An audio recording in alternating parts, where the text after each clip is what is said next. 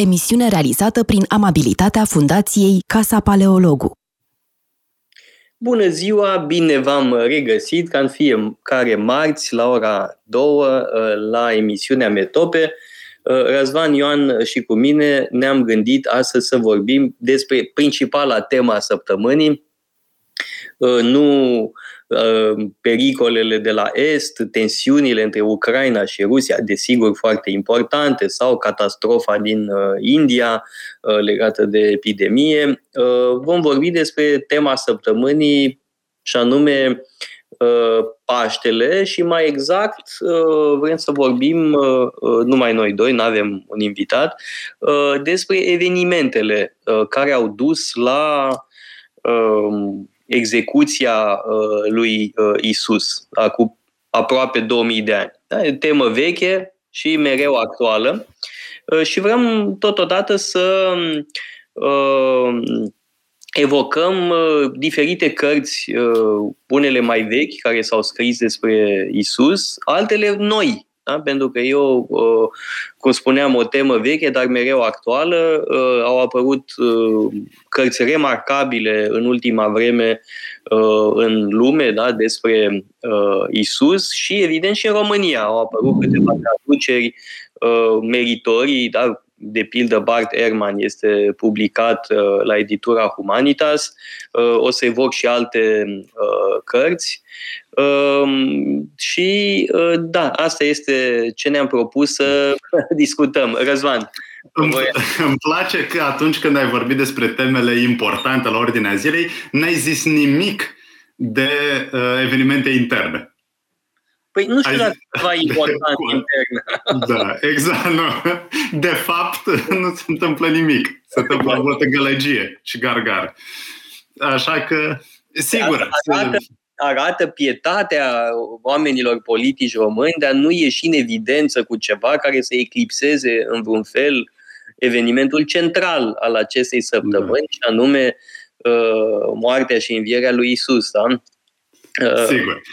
Acum, revenind la... Nu e așa? Pietatea îi reține din a face da. ceva. Pietatea și modestia.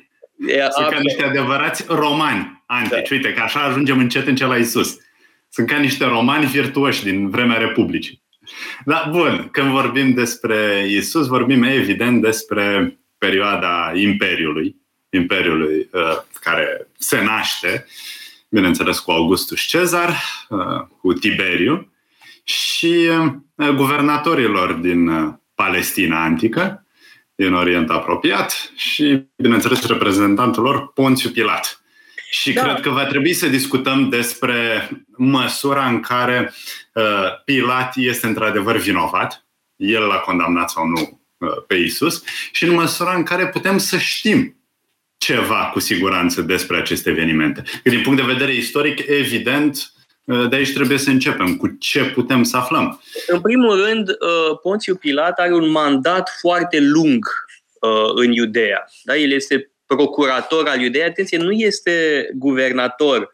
Da. Guvernatorul e în Siria. Da? El este, uh, are o putere locală, da? reședința lui în Cezarea, și este un înalt funcționar care a stat mult la post. Asta înseamnă că Tiberiu îl aprecia foarte mult. Uh, și, în general, Tiberiu își alegea foarte bine colaboratorii. Uh, despre Tiberiu spunea Tom, uh, Momson, de pildă, Uh, că a fost cel mai competent uh, împărat. Da? Și trebuie să spun că am o slăbiciune pentru da. Tiberiu, da? era un uh, împărat foarte bine pregătit și își alegea bine colaboratorii și când vedea că sunt buni, îi păstra multă vreme la post. Ori Ponțiu Pilat a avut un mandat de lungă durată și mai trebuie spus ceva, și anume că el nu avea relații foarte bune cu autoritățile religioase evreiești a avusese niște conflicte uh, cu ei, a vrut să vadă până unde merge. Da? Este un, o întreagă uh, ceartă iscată uh, la începutul mandatului său în uh, Iudea, uh, când a vrut să aducă în uh, Ierusalim însemne ale armatelor. Da? Și asta a provocat o revoltă și, mă rog, el a dat înapoi, însă el nu este uh, foarte favorabil autorităților religioase. Deci, în mod normal, el nu vre, ar fi vrut neapărat să le facă pe plac. Uh, da? Pentru că, evident, inițiativa uh, eliminării lui Isus vine de la autoritățile religioase uh, evreiești care au preferat să facă the dirty job cu mâna romanilor. Da? Pentru că, evident, uh, o răstignire nu poate fi decât uh, decisă de romani. Este un... Ar fi fost da, o pedeapsă tipică romanilor. Ar fi fost omorât cu pietre, probabil, dacă era o pedeapsă tipică Evident. iudaică. Era Acum, aș, da. Da, aș vrea să spunem totuși despre Pilat că avea reputația că este un om foarte crud, brutal. A fost condamnat pentru așa ceva, dar sigur, e vorba aici de jocul politic de la Roma. Uh, uh Ești acuzat de brutalitate în măsura în care nu te mai place autoritatea centrală. Da, bun. Și oricum, uh, repet, el a stat uh, mult în, în funcție până la mm. sfârșitul lui Tiberiu și evident că uh, după Tiberiu a fost înlocuit. Însă um, el este un tip competent, brutal, nu mai brutal decât alți reprezentanți ai puterii romane în teritoriu. Din potrivă, se poate spune că e un om moderat da, care, nu, Acum... uh, care, care nu recurge la violențe inutile. Da? Deci nu este un uh, descreierat. Da? E un tip rezonabil care evident că acționează cu energie când este cazul uh, și uh, are de administrat o provincie dificilă. Da? Este o Foarte dificilă.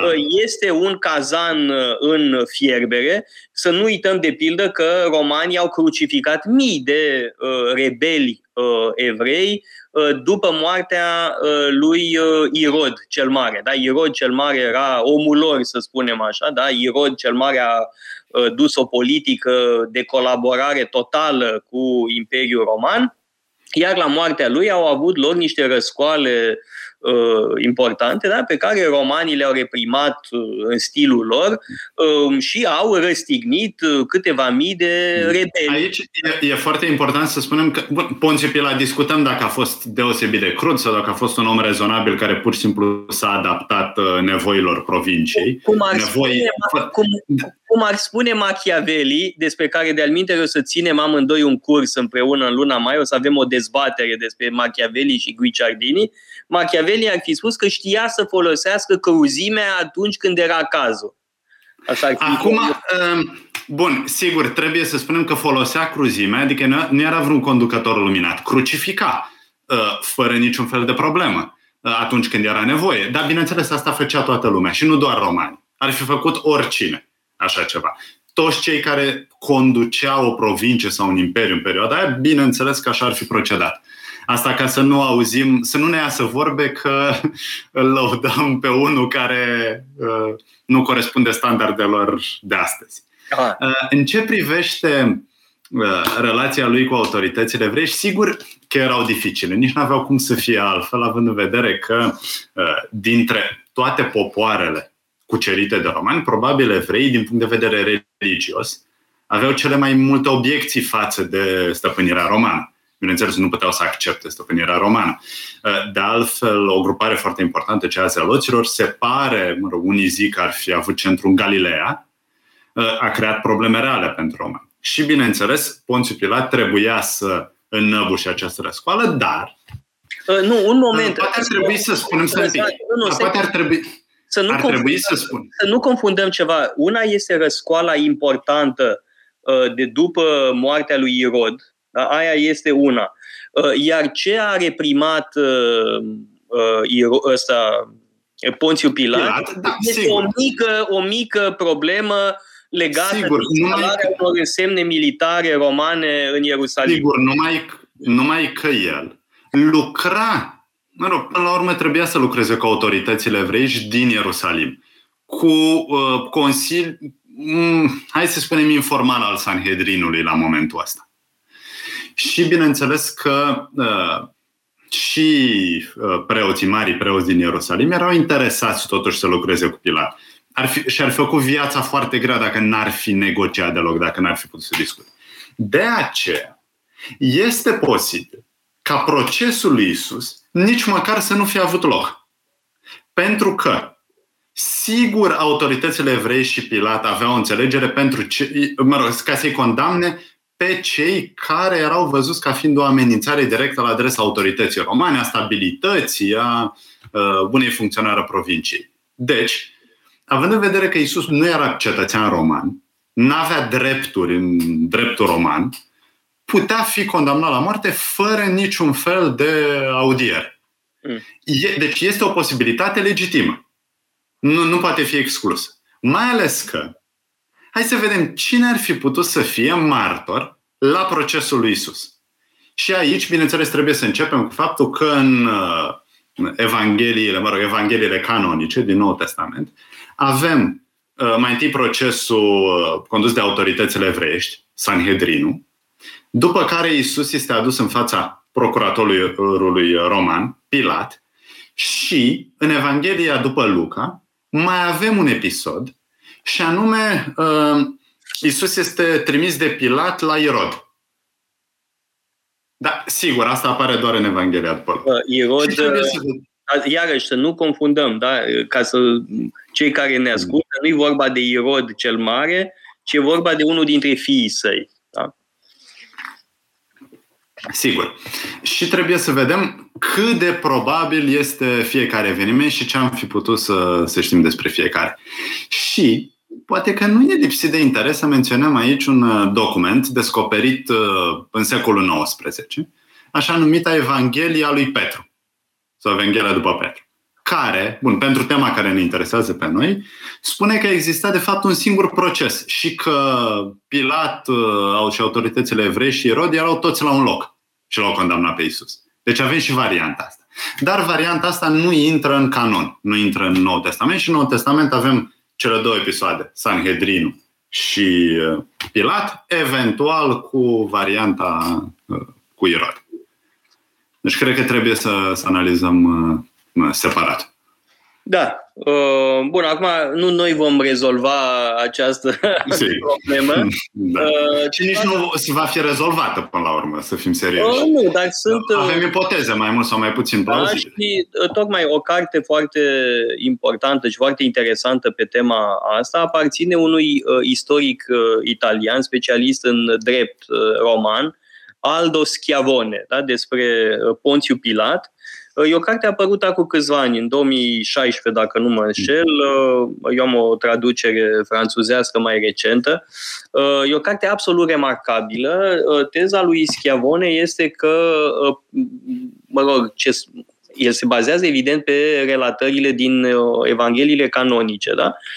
Și cunoscând foarte bine dreptul roman, și procedurile romane, mă rog, spune el că cel mai probabil Pilat n-avea absolut niciun chef să-l condamne și niciun chef să le facă pe plac.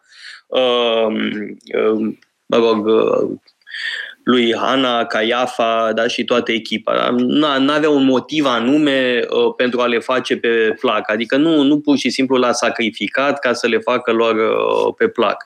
Uh, ci e prins într-un angrenaj da, care până la urmă uh, îl obligă să aplice această uh, sancțiune extremă, uh, dar fără să fie avut uh, o dorință anume în acest sens, pentru că strategia uh, mă rog, marelui preot este să uh, îl acuze pe Isus că ar fi rebel împotriva autorității romane. De-al o execuție de acest tip nu se justifică și nu se aplica uh, decât în caz de rebeliune față de autoritatea romană. Că am evocat alte crucificări uh, realizate de romani în Galileea, Iudeea, da? sunt a, multiple cazuri. Am evocat uh, revolta de după moartea lui uh, Irod cel Mare, dar și mai târziu, da, în anii 60, uh, după când începe revolta evreiască împotriva, marea revoltă rom- evreiască împotriva puterii romane, evident că romanii crucifică mii de rebelii. Da? Deci este o sancțiune, o pedeapsă extrem de crudă, care nu se aplică decât uh, unor rebeli. Uh, din punct de vedere roman. Însă, tot dialogul uh, relatat de uh, evangeliști arată că Pilat nu are niciun chef da, să aplice această sancțiune, însă cumva e prins într-un angrenaj. Acum, e adevărat că Evangheliile sunt toate scrise după revolta evreiască. Da? Și există o anumită dorință de a se disocia de uh, elementele radicale da? care au dus la uh, revolta antiromană. Este evident această dorință de a se disocia uh, de uh, cei care au dus la acest dezastru. De-al minteri, vedem și la un uh, evreu care rămâne uh, da, fidel iudaismului, și anume Flavius Iosefus. Flavius Iosefus, care la început a fost de partea acestei revolte, dar și-a dat seama ulterior că a fost o imensă prostie. Uh, și Flavius Iosefus și el critică da, pe cei care au împins în direcția răscoalei. Dar cred că trebuie să luăm o scurtă pauză publicitară și reluăm apoi. emisiune realizată prin amabilitatea Fundației Casa Paleologu.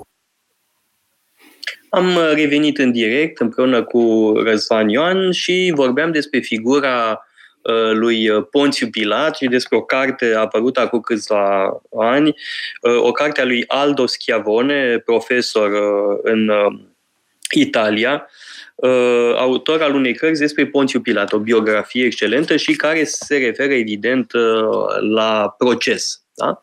Uh, dar, uh, um, mă rog, cum spuneam, au apărut o mulțime de alte cărți uh, pe teme apropiate. Uh, vorbeam însă de Flavius Iosefus înainte de pauză. Da.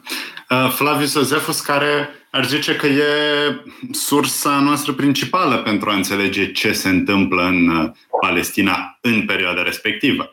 El este cel care ne vorbește, de pildă, despre cele patru grupări religioase mai importante din uh, Palestina secolului I.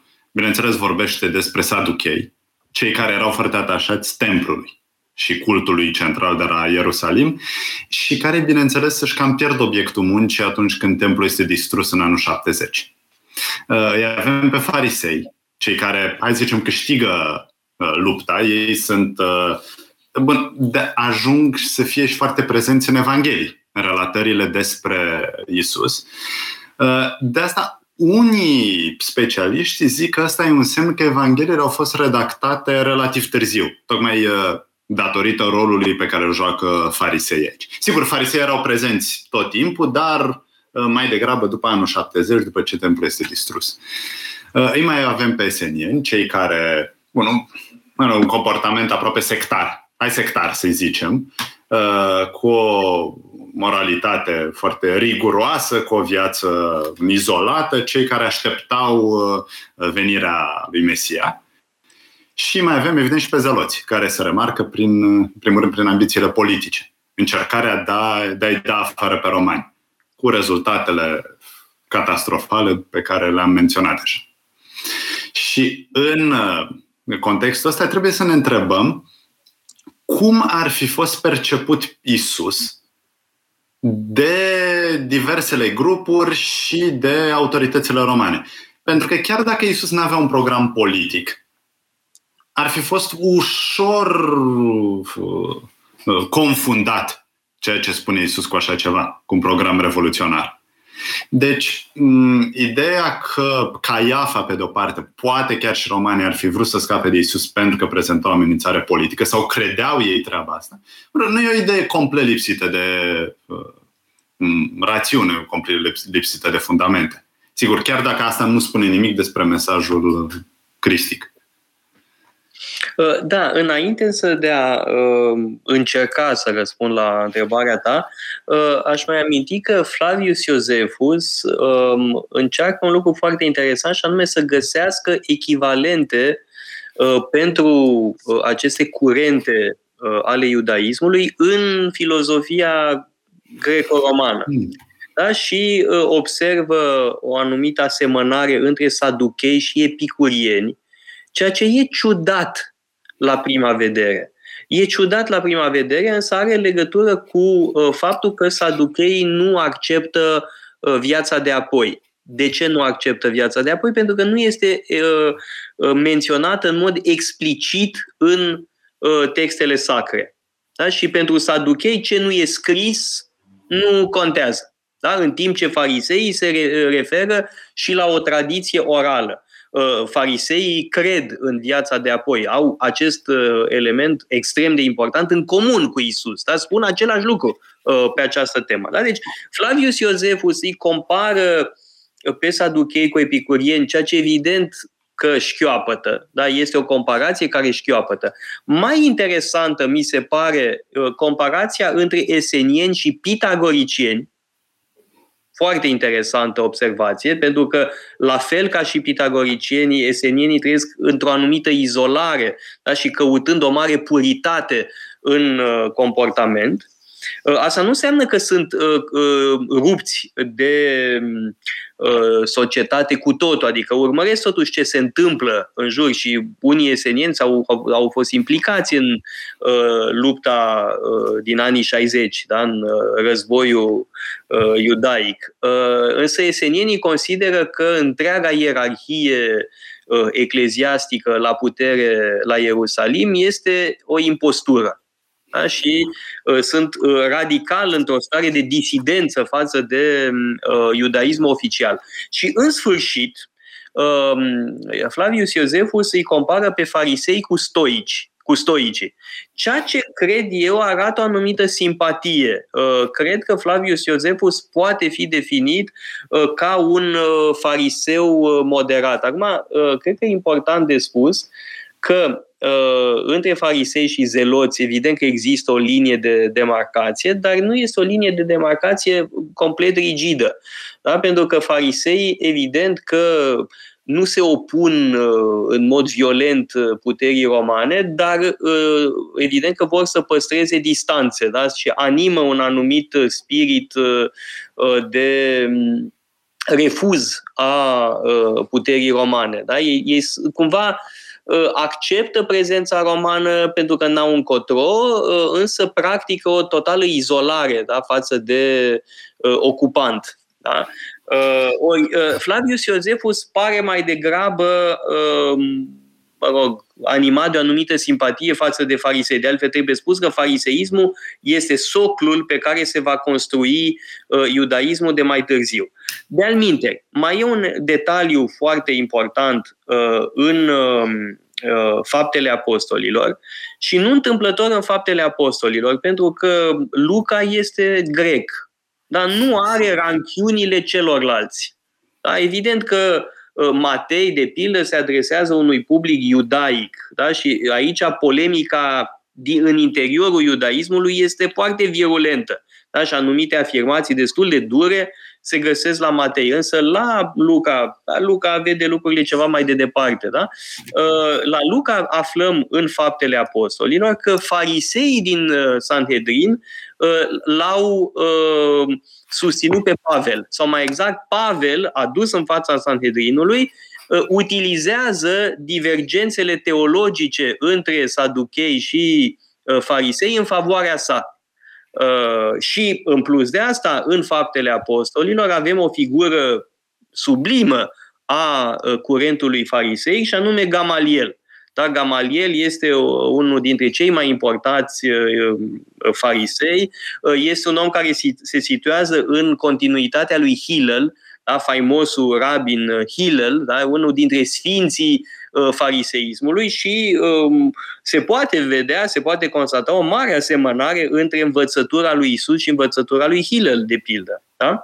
Uh, de aici și teza unora, cum că uh, Isus ar fi în fond foarte apropiat de farisei în ceea ce privește uh, învățătura. Au existat o felul de uh, ipoteze. Da? Unii susțin că uh, e foarte apropiat de fariseism, alții susțin că există o asemănare cu uh, învățăturile eseniene lucru adevărat, fără îndoială. Asta ne arată în ce măsură Isus este totuși uh, imersat în acest mediu uh, evreiesc. Da? De pildă, e un profesor de la University of Chicago, André Lacocque, uh, care a scris uh, o carte uh, intitulată The Jesus, the Central Jew. Uh, da, e apărut uh, acum câțiva ani, în 2018, dacă nu mă înșel. Uh, Andrei Lacocque e un important profesor de la uh, Chicago, specialist în iudaism și uh, teza lui este că uh, Isus este central nu marginal, așa cum s-a spus, dar e o altă carte faimoasă despre A Marginal Jew. Și la Cox spune, nu, nu, nu-i deloc marginal. Uh, toate temele învățăturii sale sunt centrale uh, pentru... Aici am o întrebare, pentru că una este să spui că învățăturile lui Isus merg spre centru credinței iudaice. Alta este să spui că Isus însuși era un personaj central. Ceea ce, bineînțeles, este mult mai puțin probabil. Nu avem, mie nu mi se pare că avem vreun motiv bun, vreun motiv rezonabil să credem că Isus era o figură centrală. Evident că pentru noi, acum, fie că suntem credincioși, fie că nu Isus e o figură centrală în istoria omenirii. Da? E, e un fapt. Dar, atunci, în secolul I, nu văd de ce, în fond, Isus era un evreu, poate elenizat de undeva din Palestina, dintr-un, din Nazaret, puțin probabil să fie din Betlehem, care a avut niște adepți. Cam atât. Și a fost, uh, și a fost răstignit. Cam, da, cel mult ca pericol să fi fost perceput.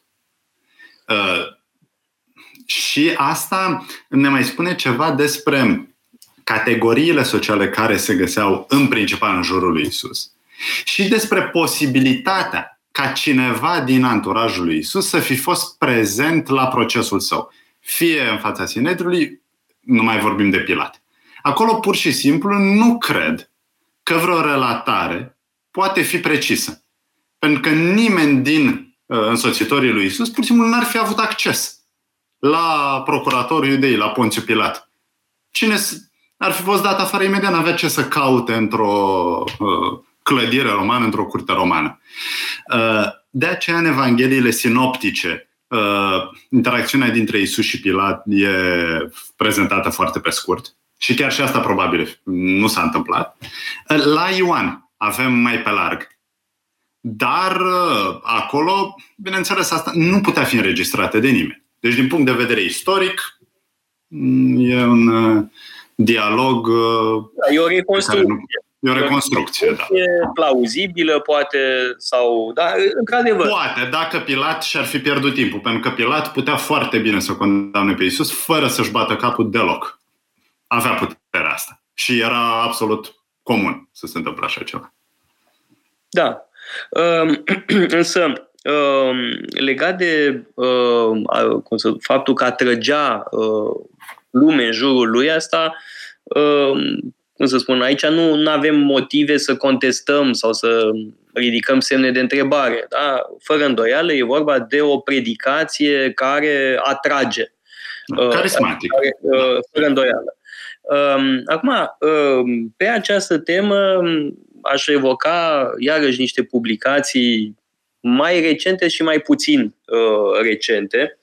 Uh, ceva mai recent, dacă nu mă înșel, este un roman Uh, ba nu, nu e recent deloc, e apărut în 98.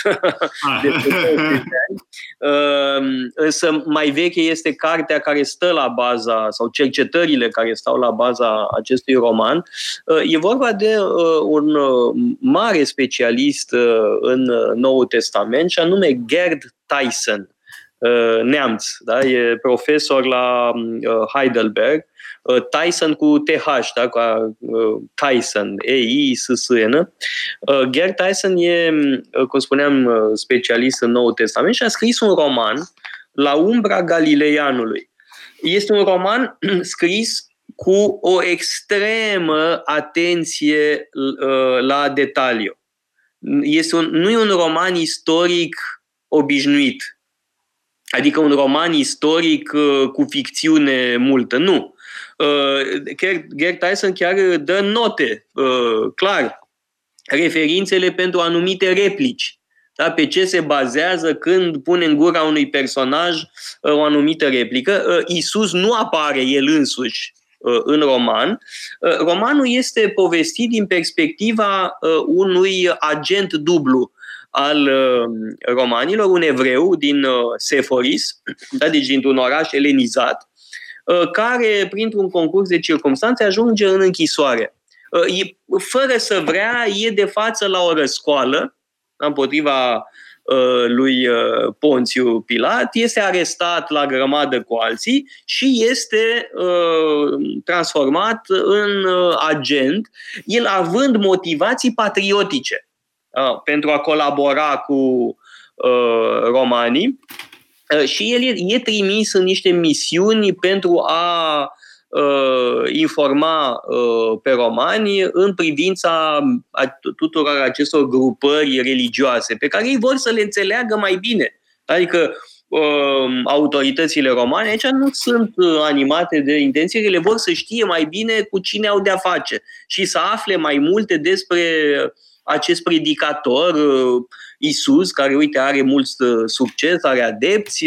Evident că Uh, vor să afle și despre zeloți care uh, combat prin munți, da? Uh, și um, acest Andrei, da?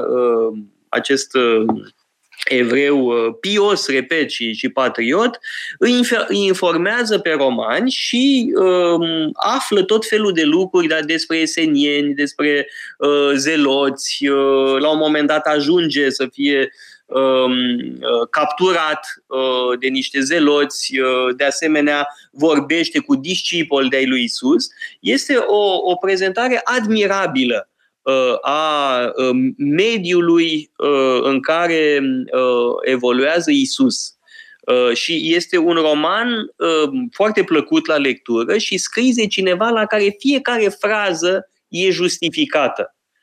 Pentru că fie, după fiecare capitol urmează și o scrisoare a autorului uh, către un prieten fictiv în care justifică uh, modul în care a prezentat lucrurile în capitolul uh, de dinainte. Da? E, e, e un roman foarte uh, special, da? e unic, aș zice. Uh, sigur că s-au mai scris romane despre Isus, da? mă, mă gândesc la Maestru și Margareta în primul rând, da? acele uh, uh, episoade. Flashback-uri, hai să zicem. Da. Uh, da. Uh, evident, și e o capodoperă um, romanul lui Tyson n-aș spune că este o capodoperă, dar este excelent da? prin calitatea informației, uh, Tyson fiind uh, unul dintre uh, marii istorici uh, ai creștinismului, uh, carte, una dintre cărțile lui uh, cele mai faimoase este Die Jesus Bewegung, mișcarea lui Isus. Da? Și este o istorie socială a uh, mișcării lui Isus, dar atenție, este o istorie socială în stil german, adică foarte riguros, nu uh, speculează prea mult, spre deosebire de autorul pe care îl menționai tu înainte, uh, și anume uh, John Dominic Crossan.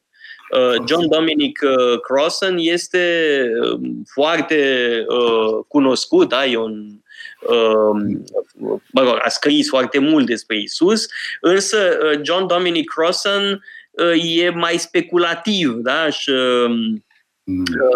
Da, este, uh, se lansează în comparații de pildă cu regimurile coloniale. Da, are întreagă... Sigur, în, ca, în cazul lui știi că mie îmi place de el, tocmai pentru că are niște teze uh, foarte uh, acide, provocatoare. Uh, da.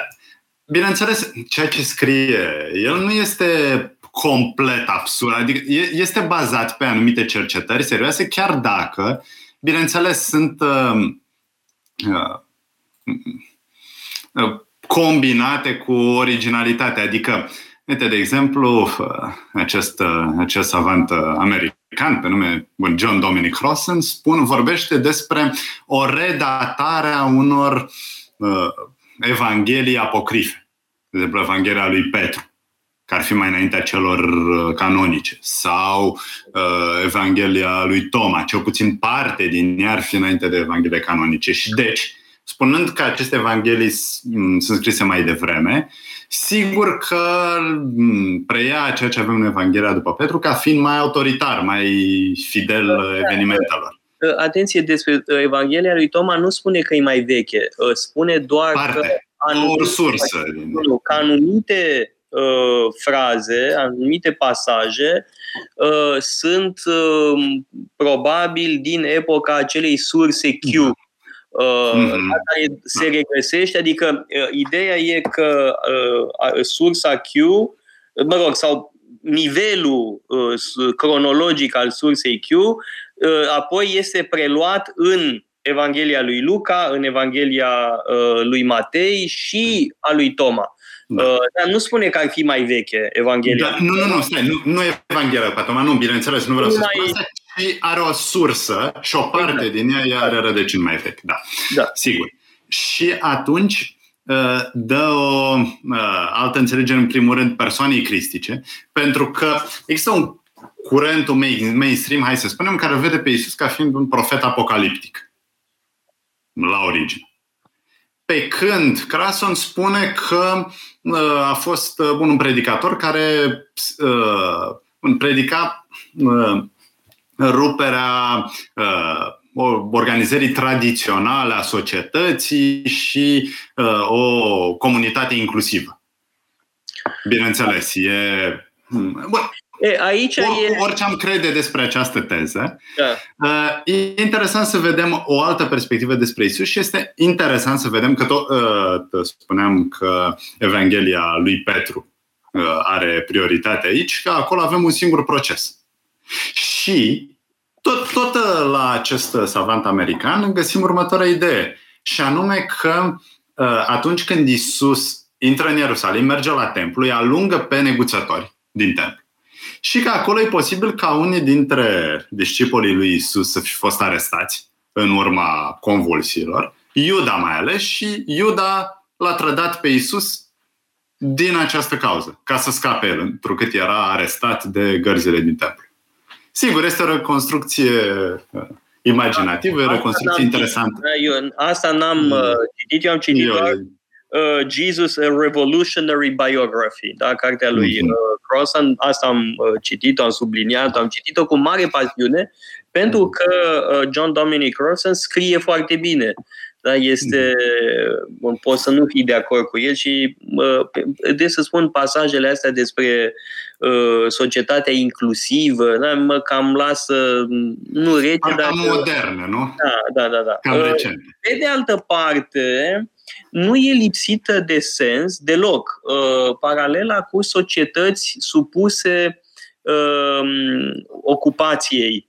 Uh, aici e interesant ce spune, aș spune chiar, bun, e de luat în, în seamă, dacă anumite probleme psihologice sunt legate de ocupație, da? de alienare, de probleme de identitate, da? Și el spune că, fără îndoială, societatea uh, iudaică era traversată de asemenea probleme, da? așa cum există în orice societate uh, supusă unei dominații străine. Oamenii se damblagesc la cap, da?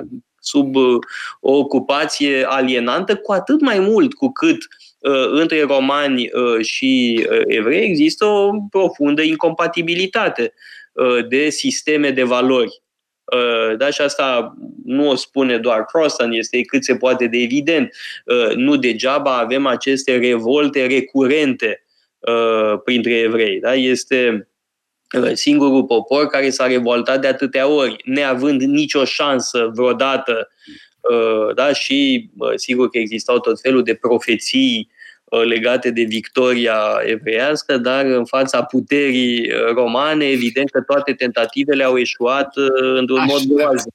Hmm. Așteptau, bineînțeles, un Mesia, un salvator, bun Mesia, care înseamnă uns. Hristos. De fapt, de acolo vine cel uns, cel ales, care ar fi trebuit să conducă poporul evreu, să-i conducă armata, care să-i bată pe romani. Sigur, nu numai că asta nu se întâmplă, din contră, ci Isus, care era văzut ca un Mesia și unii cu siguranță se așteptau ca el să conducă uh, armata contra Imperiului Roman, bineînțeles, aceștia sunt dezamăgiți. Isus este un cu totul altfel de Mesia. Nu are nimic de a face cu planul militar, cu planul politic, cu uh, o confruntare de acest gen. Deci sunt două registre diferite aici.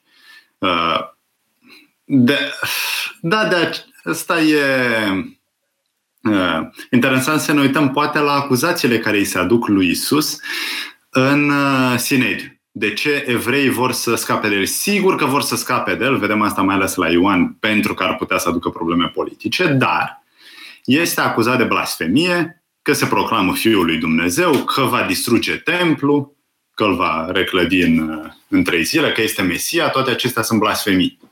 Și Marele Preot, în anumite surse are numele de Caiafa, uh, Marele, Marele Preot, bineînțeles, vrea să-l uh, scape de, de Isus în mod definitiv. Uh, și, sigur, intrarea lui Isus în Ierusalim, cât de triumfal a fost, nu putem ști sigur, dar, sigur a, dar cu siguranță a deranjat. Și mai ales episodul din templu. Episod din templu care probabil a avut loc Hmm, pentru că nu e în, nu e in character acolo. Iisus face ceva, se alunge pe negociator din templu, face ceva ce iese din caracterul său, așa cum este prezentat în general în Evanghelie. Și tocmai pentru că iese din tipar, sunt șanse bune ca acest episod să, să fie fost autentic. Altfel nu ar fi avut de ce evangheli, evangeliștii să-l introducă. De aminte, evanghelistul Ioan menționează acest episod la început. Da? Practic, pune întreaga activitate a lui Isus sub semnul uh, acestei alungări a uh, negustorilor din templu. Da? E vorba de un act, de un gest uh, foarte uh, frapant. De alminte trebuie spus ceva că uh, Isus asta, are asta în comun cu uh, uh, profeți uh, din Vechiul Testament care nu doar vorbesc, ci și fac Uh, gesturi care să surprindă, să șocheze, uh, să uh, trezească conștiințele. Da? Din acest punct de vedere, da, el acționează ca și Ieremia sau Ezechiel mm-hmm. sau Ilie. Da? Ilie, nu degeaba există această asemănare dintre Isus și Ilie, această asemănare care apare foarte clar la momentul răstignirii. Este afirmată și în momentul schimbării la față. Uh, da? Sau când întreabă Iisus cine se spune că sunt. Da? Ilie, da? Ilie da? care este un prototip al uh, profetului și uh, repet, această combinație între vorbă și faptă, o faptă surprinzătoare, șocantă, uh, dar de, de natură să trezească uh, conștiințele. Um, dar acum, uh, vorbeam de uh, Crossan.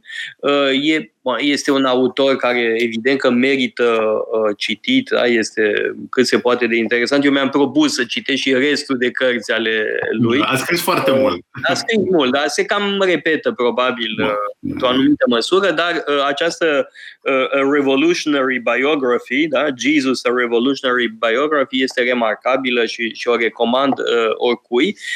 Ea mai are um, legătură și cu o altă teză frecvent uh, enunțată, anume an, o anumită asemănare între uh, mișcarea lui Isus și filozofia cinică. Uh, poate că pentru unii care ne ascultă va fi o mare surpriză. Aoleu, ce zic ăștia, ce blăstămății spun ăștia, cinic, vai de mine, rău de tot, cinismul e nasol.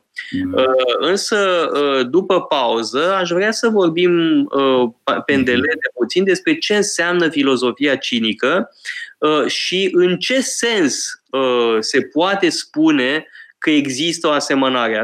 Asemănarea nu înseamnă identitate, evident. Da? O asemănare ca rol în societate, ca tip de predicație, dar acest subiect important îl păstrăm pentru după pauză. Luăm acum o scurtă pauză publicitară și revenim.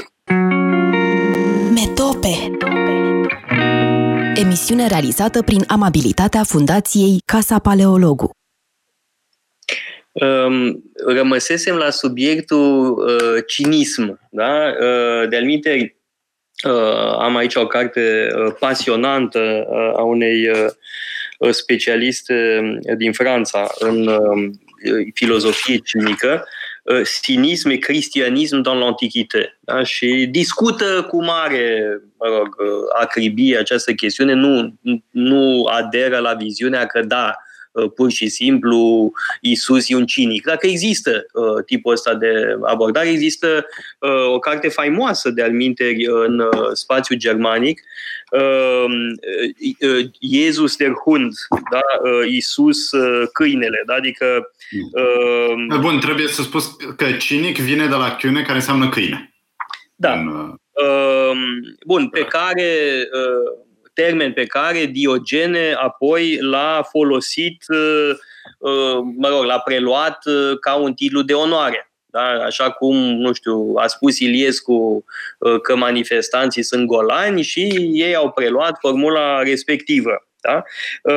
Deci există această teză, da? conform căreia Isus, fiind foarte aproape fiind galilean, era la doi pași de orașe importante, eleni, elenizate da, din uh, uh, Galileea da, și că ar fi putut uh, fi la curent cu aceste idei și că, uh, vezi, Doamne, mișcarea lui Isus seamănă foarte mult cu uh, mișcarea uh, cinică. De ce?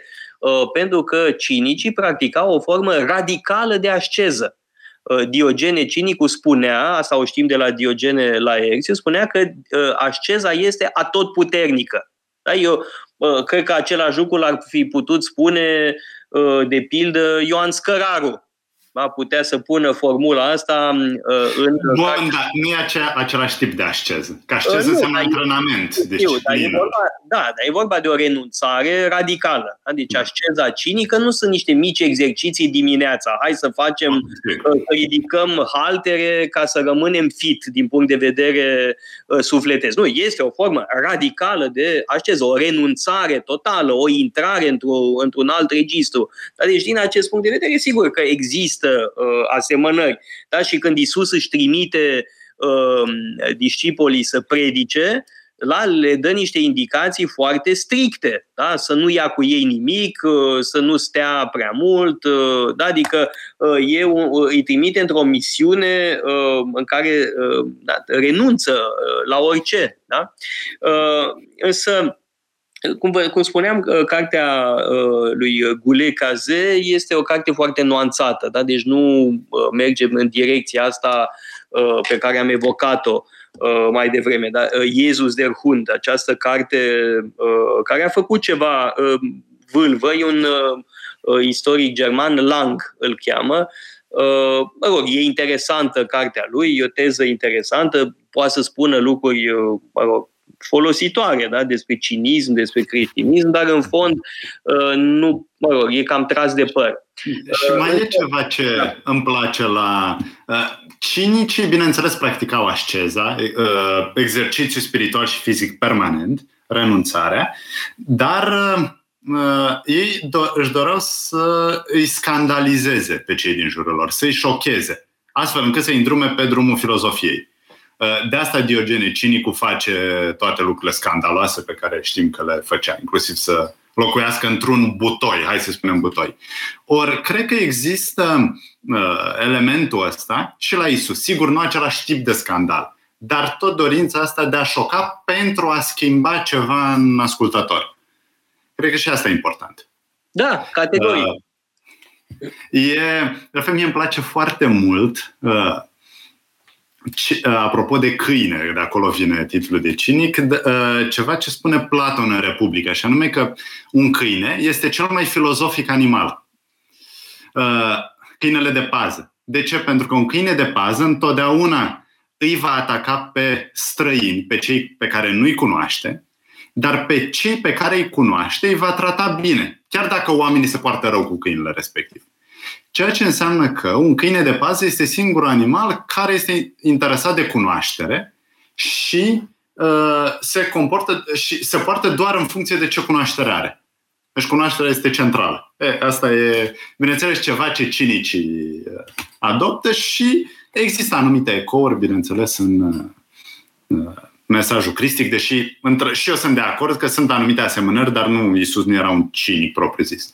N-avea cum să fie. Uh, da, însă um, mă rog, știu că ne ascultă și niște preoți, uh, în mod special un preot foarte drag nou de la uh, Târgu Mureș. Um, cred că e, e bine de cunoscut această literatură da, despre asemănări, da?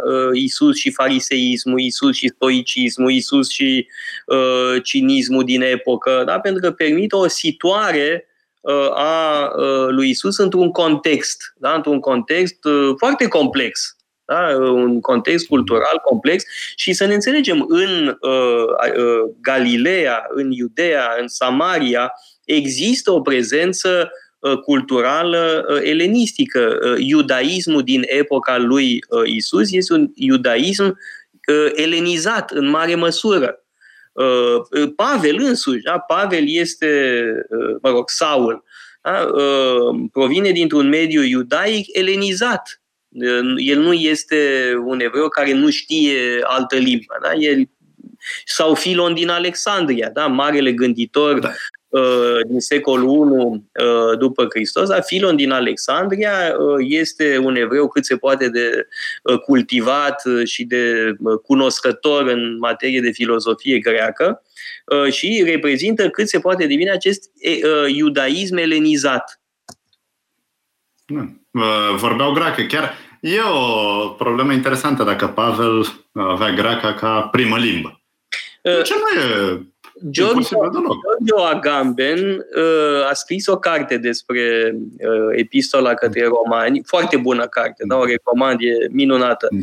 Uh, și citează pe nu mai știu cine, care spunea că Pavel vorbea un fel de idiș.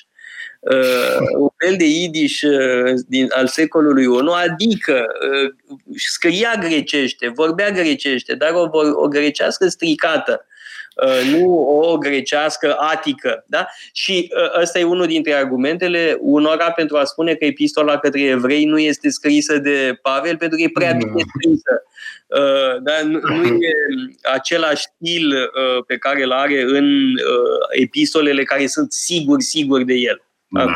Romani, Corinteni, Galateni. Bun, acum trebuie spus despre greacă că deja la momentul ăsta nu mai avem, nu mai avem greaca clasică, atică, ci avem greaca coine.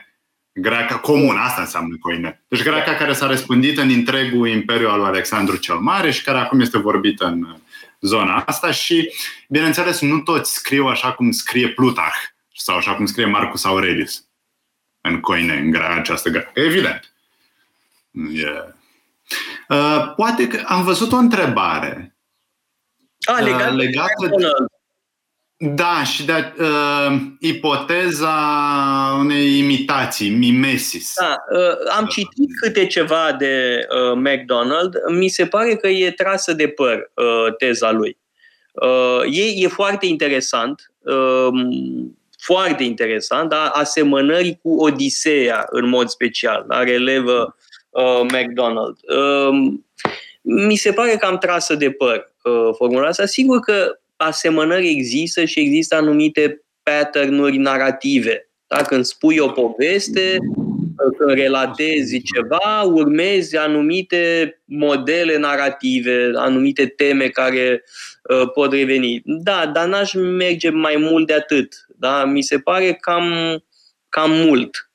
Uh, dar evident că uh, iudaismul nu este izolat uh, în epocă, da? este profund elenizat. De alminte sunt um, semne de influență grecească în alte texte, de pildă în Ecleziast.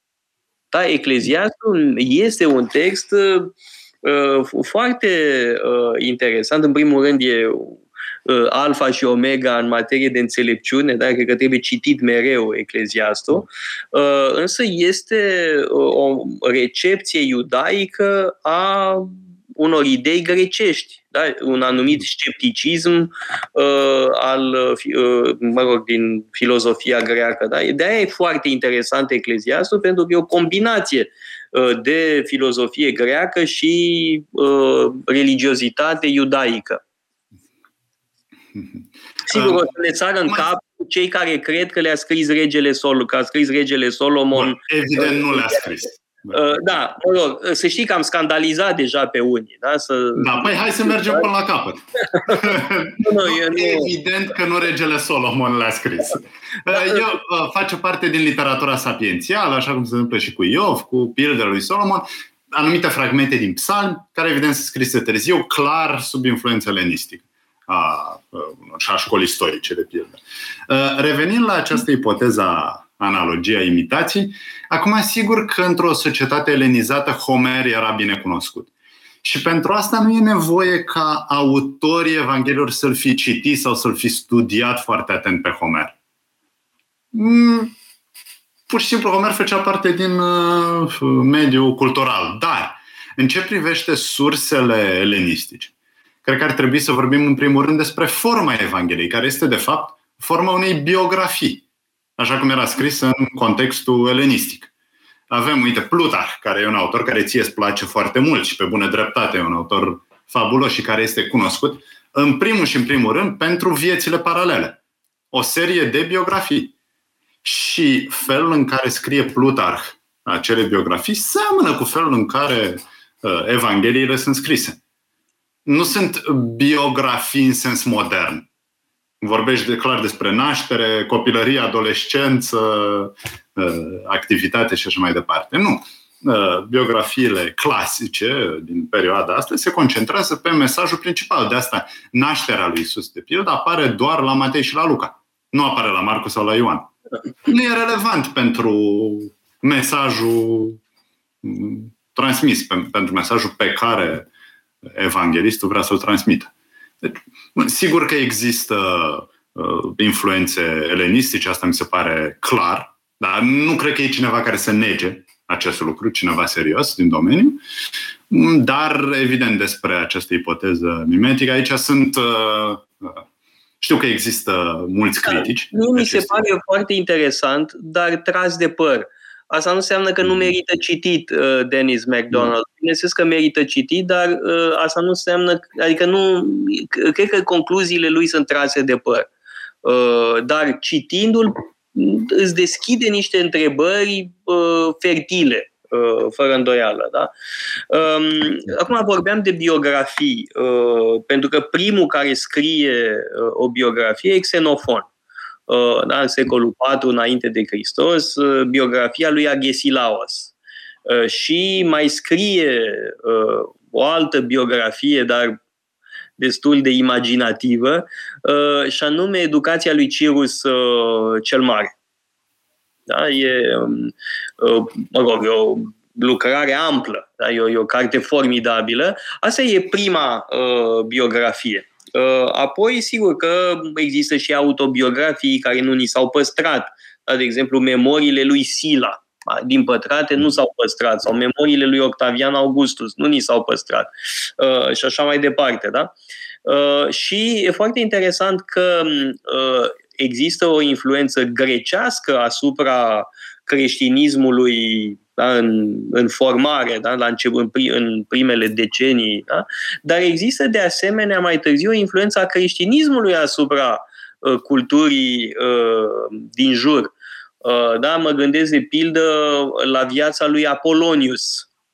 Da? Uh, această hagiografie filozofică uh, scrisă mai târziu, Uh, sau, nu știu, viața lui Pitagora, de Iamblicos, încă mai târziu. Da? Sunt uh, biografii de uh, filozofi uh, care au o latură um, religioasă da? și sunt cumva scrise n-aș zice în, imitând viața lui Isus, dar e clar că există o influență acolo, da? o influență uh, uh, dinspre creștinism spre... Uh, Hai să spunem ca răspuns, poate. Ca răspuns, ca răspuns la... Da, dar biografia lui Apolonius Zintiana mi se pare extraordinară din punctul ăsta de vedere. Da? Un filozof uh, pitagorician care face miracole, este taumaturg, da? este o, o figură mă rog, religioasă. Da? Așa cum mai târziu Pitagora, în, mă rog, Pitagora oricum era, uh, avea această da. aură religioasă de la început. Uh, dar vedem în secolul IV da? o biografie uh, a lui Pitagora care clar îl pune pe un soclu de sfințenie. Da. Uh, bun, de individ e și din comun, hai spunem, sfințenie, nu știu dacă e cel mai bun termen, dar oricum de personaj remarcabil, de model, de înțelept, care iese din... De om divin. Da? Om, Teos, om divin, da. Da, Teos Aner, da? un om divin. Da. Și ideea asta există în uh, cultura greacă. Uh, dar vorbeai de uh, copilăria uh, lui Isus și aș vrea să evoc foarte rapid o carte minunată a uh, fostului papă, uh, Benedict al XVI-lea. Uh, știi bine că este preferatul meu, da? E papa care îmi place cel mai mult din ultimele secole. Da? Uh, și a scris o minunată carte despre copilăria lui Isus. Da? E, e limpede, clară. Tot ce scrie uh, uh, Benedict al XVI-lea este de o claritate, de o limpezime uh, extraordinare. Uh, am mai și scris un, un imens uh, volum consacrat lui Isus, da? Des, despre Isus, sunt uh, o cărțoaie extrem de uh, consistentă în care um, este foarte riguros din punct de vedere științific uh, și totodată, mă rog, uh, propune interpretări teologice, dar e foarte riguros din punct de vedere științific, adică este și e papa, da, Benedict al XVI-lea. Adică nu, nu vorbim de oricine, da? nu e croissant care uh, emite uh, teorii sau uh, mai știu eu cine. Nu, este papa în persoană. Sigur, da? are cu tot o altă răspundere. Și, da. Cu fostul, nu numai că e papă, dar a fost și uh, conducătorul congregației da? pentru doctrina credinței. Da? Cine e mai credibil uh, decât uh, Ratzinger? Da? Și, uh, de pildă, uh, uh, el arată că sunt anumite uh, probleme uh, de, de uh, credibilitate istorică da? evident pentru uh, oricine, da? știm că uh, uh, Irod cel Mare a murit înainte de anul 1. Da? Deci e născut, e, a murit în anul 4 înainte de Hristos. Da? Deci aici e o problemă de calcul.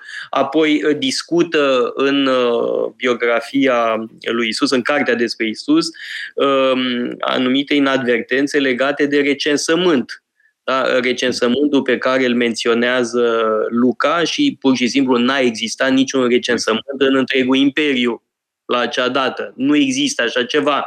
Bun, ce este exact, ce anume avea în minte uh, Luca, e o altă întrebare și uh, Ratzinger răspunde cu diferite ipoteze, uh, mă rog, plauzibile, da? E chiar plauzibilă explicația pe care o, o dă. Așa să recomand în special Ratzinger. Da, așa cum la momentul morții lui Isus, uh, evangeliștii fac aluzie la o eclipsă, care, iarăși, știm din calcul astronomice că nu a avut loc. Nu a existat niciun fel de eclipsă atunci deasupra Ierusalimului. Dar, bineînțeles, este un instrument retoric pentru a atrage atenția asupra grozăviei care s-a întâmplat. Da, nu, la, la fel ca masacrul inocenților, la fel ca recensământul, nu s-a întâmplat. Și un uh, teolog uh, responsabil și strălucit cum este Benedict al XVI-lea, sigur, nu se ascunde de aceste dificultăți. De-aia și cărțile pe care le scrie sunt atât de interesante. Tocmai pentru că mm, nu ascunde astfel de lucruri. Da, nu, eu, și... aș vrea să facem o emisiune numai despre Ratzinger, pentru că uh, îmi place foarte... Cu Ratzinger. Cel mai bine ar fi. Credeam că, urma să spui, credeam că urma să spui cu Ratzinger. Ah, asta ar fi cel mai bine, da. Da. Uh, trebuie să spun da. că îl invidiez foarte mult pe prietenul nostru Bogdan Tătaru Cazaban, că a avut șansa să-l întâlnească. Uh, fiind ambasador la Vatican, l-a văzut în carne și oase, mor de ciudă. Da? Aș fi vrut și eu să-l întâlnesc uh, pe acest excelent profesor neamț. Da? Și, uh, e papa care a scris cele mai bune cărți. Da. Uh, mai e unul foarte interesant în secolul XV, uh, și anume Pius al uh, doilea, Eneas Silvius Piccolomini, uh, din uh, faimoasa familie Piccolomini din Siena. Da? Uh, Eneas, Eneas Silvio Piccolomini e de nivelul lui uh, Benedict al XVI. Recunosc că nu l-am citit, nu știu. Da, trebuie citit. De, Piccolomini este uh, foarte tare. Da, e foarte bun. Să știi că papii mei preferați sunt din altă categorie. Cine? Inocențiu al treilea, Alexandru al șaselea, dar pe acolo. Da, mă recunosc că de Alexandru al șaselea era un extraordinar administrator și diplomat. Și are o reputație uh, nejustificată.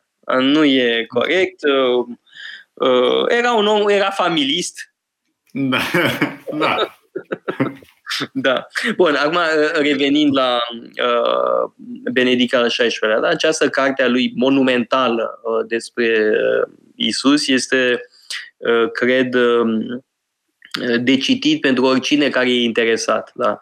uh, de subiect. Chiar e inconturnabil. Noi am menționat uh, tot felul de Uh, autori, uh, sunt foarte sugestive uh, aceste lucrări, da? și Crossan, și André Lacoc, și Bart, Bart Ehrman, evident, dar... Raymond Brown. Dar pentru Raymond Brown, da, este, în plus da. este preot catolic, deci este nu poți să-l suspectezi că are o agenda ascunsă, da? Um, și uh, Benedict al XVI-lea cred că stă foarte bine da? pe un raft uh, de cărți serioase, da? științific solide, uh, privind mă rog, viața lui Isus și mesajul, învățătura. Se concentrează foarte mult pe învățătura uh, lui Isus în, în această carte amplă, foarte amplă, da, despre Isus. Uh, sigur, uh, Benedict al XVI-lea mai sunt și filozofi, mă gândesc la Ricoeur, care a scris despre parabolele din uh, Noul Testament uh, și, bineînțeles, la noi, cartea lui Andrei Pleșu, care... Uh, despre parabole. Despre parabole, care ar trebui citită, bun, pe lângă celelalte. Și asta mai spune ceva, și anume că poți să înveți foarte multe despre despre Isus și despre Noul Testament de la oameni care nu scriu din perspectivă religioasă, care nu scriu ca fiind credincioși. Nu, nu asta e... De bun, nu-i cazul lui Pleșu, dar lui Ricoeur, de pildă, nu, nu cred că e, are nimic de a face cu credința lui intimă. De altfel și Barterman este un, doar un savant. Ceea ce este foarte important însă, ceea ce vreau să subliniez, este că uh, orice credincios poate să câștige foarte mult din confruntarea cu texte uh, scrise despre Isus, uh, care n-au fost scrise de un credincios. Adică asta nu e un criteriu, dacă ești sau nu credincios, dacă scrii bine despre aceste teme. Pur și simplu, nu, nu contează. Din punct de vedere științific solid, este irrelevant. Da, evident că da. Um, dar apropo de uh, parabole, aș vrea să fac o observație. Uh, și anume, um, Bun, noi am avut o, asta nu știu dacă știe toată lumea, am avut acum câteva luni o dezbatere uh, Luca versus Matei. Da? Și într-o primă rundă uh, Răzvan a susținut că Matei este uh, evanghelistul prin excelență, da? eu am susținut cauza lui Luca, după care am inversat uh, rolurile. De-al minte să facem același lucru cu Machiavelli și Guicciardini în mai, nu? Pe 13 mai sau ceva de mm. genul ăsta. Da, într-o sâmbătă. Da, 11 da. sau 13 mai. Când da, nu mai țin. Nu mai știu. Uh, și uh, în Evangheliile sinoptice, Isus uh, recurge la parabole. Nu în Ioan. Da? În Evanghelia lui Ioan, Isus vorbește în imagini, nu în parabole. Foarte semnificativă această diferență. Imaginea simbolică, evident, dar sunt simboluri uh, puternice, apa, uh, calea, uh, focul, pâinea, uh, vinul, uh, și așa mai departe. Uh, în schimb, în uh, Evangheliile sinoptice, uh, Isus vorbește în parabole. Da? Și mereu folosesc exemplul lui Isus în cursurile de retorică. Da? Că se vorbește foarte mult acum de storytelling. Da? E un cuvânt la modă. storytelling. Da? Există și eu țin cursuri despre nara- folosirea uh, narațiunilor în discurs. Da? narațiunile în serviciu persoasiunii. Uh, ori Isus este exemplu perfect Da? Parabolele pe care le povestește sunt extraordinare. Iar aici trebuie spus că, și cred că vei fi de acord, că cele mai grozave parabole sunt la Luca acel uh, Evanghelia cea mai bogată în parabole este Evanghelia lui Luca. Da? Sunt unele parabole minunate care acolo se găsesc. Da? Fiul risipitor, de pildă, sau uh, bunul samaritean. Uh, sunt la Luca sau Lazar uh, uh, și uh, săracul Lazar și uh, da. nefiosiv. Da? Sunt niște uh, minunății uh, aceste uh, parabole. Da? Și la Luca le uh, găsim. De asemenea, Matei, și el este destul de bogat uh, în uh, parabole. Da? Și e un, cum să spun, e un exemplu de uh, persoasiune prin utilizarea narațiunii. Da, sigur. Bun, la, găsim la Matei și la Luca, pentru că seamănă cel mai mult și de asta am făcut și dezbatere. Marcu este mai... Rog, mie îmi place Marcu foarte mult, pentru că are un... Iar la prima vedere, Marcu pare mai sărăcăcios dar doar la prima vedere, pentru că expresiile folosite de Marcu, felul în care povestește Marcu, fără înflorituri, fără atât de multe parabole, fără... de fapt, denotă o anumită calitate literară, care mie îmi place și cred că oricine l-a citit mult pe Spinoza, de pildă, va aprecia felul în care scrie Marcu. Direct la subiect, da, simplu și sublim. Da, asta la, e, la, la Marcu avem formula extraordinară, cred, Doamne, uh, iartă necredinței mele, da? ajută necredinței mele. Ajută necredinței mele. Da. Uh, la Marco avem formula asta da? și este uh, foarte puternică. Uh, cred că o să luăm o scurtă pauză publicitară și apoi uh, încheiem uh, emisiunea. Revenim după pauză. Emisiune realizată prin amabilitatea Fundației Casa Paleologu. Am revenit în direct împreună cu Răzvan Ioan, dar pentru puține minute, că uh, am cam spus ce era de spus, mă rog, ce știm noi. Evident că pe subiectul ăsta am putea vorbi sau alții ar putea vorbi uh, mult mai mult decât noi. Uh, mai era o carte pe care aș voiam să o evoc, uh, o carte apărută relativ recent, în 2019, uh, de Daniel Margăra. Uh, Marguerat se scrie. Daniel Marguerat uh, e un uh, istoric și biblist, e profesor la Universitatea din Lausanne și a scris o carte Vie destin de Jésus de Nazaret, da? viața și destinul lui Isus din Nazaret, care e una dintre cele mai bune sinteze din ultima vreme. Uh, sigur, noi am menționat și alte cărți, da? am menționat pe uh, Andrei Lacoc, de pildă, da? dar acolo e vorba de o carte care discută în mod specific relația dintre Isus și iudaism. Uh, am evocat, de pildă, cartea lui Tyson despre mișcarea lui Isus. Da? Am evocat uh, uh, ce am mai evocat noi pe Crossan, de pildă, da? mă rog, care are viziunea lui asupra radicalității mesajului lui Isus. La Daniel Margăr avem o uh, sinteză biografică uh, solidă Uh, și cred că asta e uh, ce aș recomanda, bun, evident, alături de cartea lui Benedict al XVI-lea. Uh, dar poate încă mai, mă rog, n-aș zice că e una mai mult decât cealaltă, dar această carte este absolut remarcabilă, nici nu e prea lungă, nu are vreo mă rog, mai puțin de 400 de pagini și este da, up-to-date. Da? Este... Da. Uh, um, mi se, mi se pare ceva esențial atunci uh, când uh, vrem să citim Evanghelie și să înțelegem mai bine uh, persoana lui Isus, poate uh, persoana istorică. Și anume să citim în paralel Evangheliile. Mi se pare un exercițiu pe care nu îl facem suficient. Pentru că la momentele mari, proces, răstignire, uh, înviere, anumite minuni pe care le face Isus. Avem, bineînțeles, paralelele între cele trei evanghelii sinoptice, Marcu, Matei și Luca, dar găsim aceste momente și la Ioan. Dar în forme diferite. Sigur, în cazul procesului, lucrurile sunt ceva mai complicate, pentru că episodul este foarte complex și ai nevoie de bună cunoaștere a contextului. Dar în alte situații, cum ar fi cuvintele de pe cruce, hai să spunem, nu avem aceeași variantă în toate Evangheliile. Avem uh, variante oarecum diferite. Și prima întrebare este de ce diferă? Și cred că de aici începe un demers care, bineînțeles, trebuie să continue prin uh, lectura cărților pe care le-ai menționat. Uh, și în felul ăsta uh, începem să simțim asemănările dintre Evanghelii, dar și ce nu merge bine împreună, care sunt divergențe. Să punem întrebarea de ce există aceste divergențe, de ce avem aceste da, asemănări. Pe unii poate că îi deranjează lucrul ăsta, dar eu zic că tocmai asta este extraordinar, da? pentru că ai patru relatări care nu sunt identice. Mm. Da? Toate, să știi că cei care sunt deranjați de mult nu mai sunt ascultătorii noștri.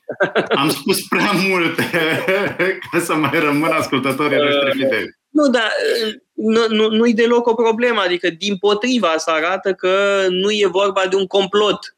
Da? Nu e vorba de o invenție și un complot, ci din potrivă. Da? Tocmai e un, um, cum să spun, o, o bogăție faptul că sunt patru relatări cu anumite uh, nuanțe diferite. Păi, de, e foarte simplu. Uh, orice eveniment, da, dacă este povestit de patru oameni diferiți, nu vor spune lucruri complet diferite, dar unele nuanțe, da, uh, nu știu, un eveniment la care asistăm amândoi. Noi, bun, hai că poate noi suntem, avem o, o manieră de a gândi destul de apropiată, da? dar ei trei, patru oameni vor relata același eveniment cu, mă rog, perspectiva proprie. Da, chiar și în cazul uh, în care există mare asemănare, uite, în, în cazul nostru, uh, putem relata același eveniment, dar cu mici detalii diferite. În cazul cuvintelor de pe cruce, la Matei și la Marcu avem practic aceeași relatare, dar la Marcu uh, Iisus spune Eloi, Eloi, la masa Bactani, Dumnezeul meu, Dumnezeul meu, de ce mai părăsit? La Matei avem formularea Eli, Eli, la masa Bactani. Evident că e același lucru. Dar Eli este în ebraică. Formularea ceva mai cultă. Și Matei folosește formulare ceva mai cultă pentru a explica de ce uh, unii martori au crezut că Isus îl invocă profetul Ilie. Pentru că Eli seamănă oarecum, Eloi mai puțin. Deci aceste mici detalii au rolul lor uh, în, uh, da, iar la Luca, este, la Luca e iartă Doamne că nu știu ce fac. Uh, e diferit. Da? Este da. Uh, accentul mm-hmm. cade diferit. Da? Și tocmai asemenea, ai perfectă dreptate. Fiecare episod trebuie citit în paralel în cele patru uh, evanghelii. Da? Și este o bogăție, nu, nu, nu e ceva care ar trebui să deranjeze în vreun fel. Mm-hmm. Da? Este o bogăție că avem uh, patru perspective asupra acelorași uh, evenimente. Uneori, cum spui, convergența e mai mare între Matei și Marco, de pildă, Luca spune ceva uh, mai diferit, da? mai, uh, da? E o atitudine superioară, da? o atitudine uh, stoică, nu știu cum să zic, da? în timp ce la Marcu avem disperarea uh, omului, da? care suferă îngrozitor, uh, în timp ce la Luca vede lucrurile de sus. Da? da. Iar de Doamne că nu știu ce fac. În contrast, evident, cu de ce mai abandonat. Da? Uh, clar mm. acest lucru. Da? Sigur că ele pot fi uh, gândite și împreună. Da? Sunt, un teolog va spune că e vorba de cele două naturi da? care se exprimă diferit. Natura umană țipă uh, Doamne, de ce m-ai abandonat? Iar natura divină spune, iartă-i, Doamne, că nu știu ce fac. Da? E, uh, sunt cele două planuri diferite, ar spune un teolog, de pildă. Da. Oh, teolog uh, ortodox. Uh, da, nu monofizit. nu monofizit, da. Da, acum, la Luca, de pildă, ai, uh, ai sigur perfectă dreptate că Isus este mai stoic, e mai, uh, privește cu mai multă îngăduință chiar în drumul spre Golgota, are timp să vorbească cu persoane care sunt prezente pe, mă rog, de-a lungul procesiunii. Uh, și mai e ceva. La Luca apare evident episodul din grădina Ghețimanii, când Isus se roagă și vrea să scape de calvarul care va urma. Și apare acolo un verset, uh, mă rog, o parte a unui verset în care uh, evanghelistul scrie că lui Isus i-a apărut sudoare ca de sânge. Și asta este folosit de unii pentru a spune că, uite, apare și la Luca această parte omenească a lui Isus, asemănător cu Matei și cu Marcu. Sigur, din punct de vedere textual, trebuie menționat că această parte din uh, Luca, acest, această parte a unui verset, nu apare în uh, copiile cele mai vechi ale Evangheliei după Luca, ci probabil este o interpolare ceva mai târzie, tocmai ca să introducă umanitatea lui Isus și în această Evanghelie. Deci nu apare în documentele cele mai vechi. Asta ca, ca să nu treacă 5 minute fără să spunem ceva care ar putea scandaliza. Eu mă delimitez.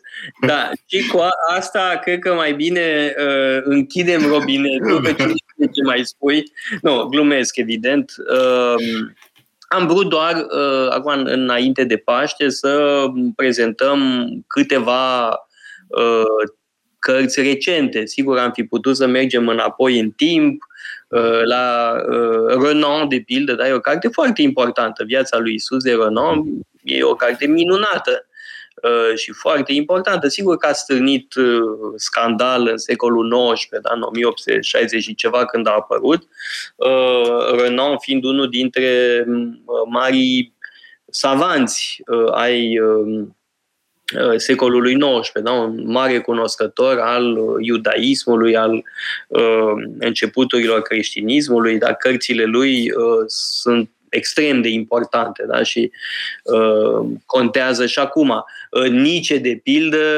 uh, polemizează cumva cu Renault în Anticristul. Da? Spune că uh, Renault n-a înțeles tipul psihologic căruia îi aparține uh, Isus. Uite, asta ca să-ți dau și ție apă la moară. Uh, da? Nietzsche scrie despre uh, Renan, scrie despre uh, Isus. Argumentul lui ține de uh, tipul psihologic. Dacă tipul psihologic al lui Isus este complet diferit de tipul eroic despre care vorbește Renan. Bun, da, n-are rost acum să intrăm în discuția asta. Uh, voiam să uh, evocăm câteva apariții recente, da? Tyson uh, îl recomand din toată inima, un Crossan e deja mai vechi, Margara e foarte recent, Lacoc de asemenea e o carte recentă și evident, spuneam mai devreme, amplele lucrări ale lui Benedict al XVI-lea. Acestea fiind zise, dacă n-ai ceva de adăugat, Răzvan? Cred că am spus da. ce, ce era de zis înainte de Paște. Da, dacă n-ai nimic de adăugat, atunci uh, încheiem uh, acum. Uh, vă urez tuturor uh, celor care ne ascultați un Paște fericit. Uh, nu o să ne vedem imediat uh, după Paște, uh, ci abia peste două săptămâni. Uh, da? Deci până atunci, Paște fericit, uh, sărbători uh, uh cât mai plăcute, da? sărbători uh, fericite în, uh, cu cei dragi și Hristos a înviat. Numai bine și să ne revedem, să ne reauzim după Paște peste două săptămâni. Metope Emisiune realizată prin amabilitatea Fundației Casa Paleologu.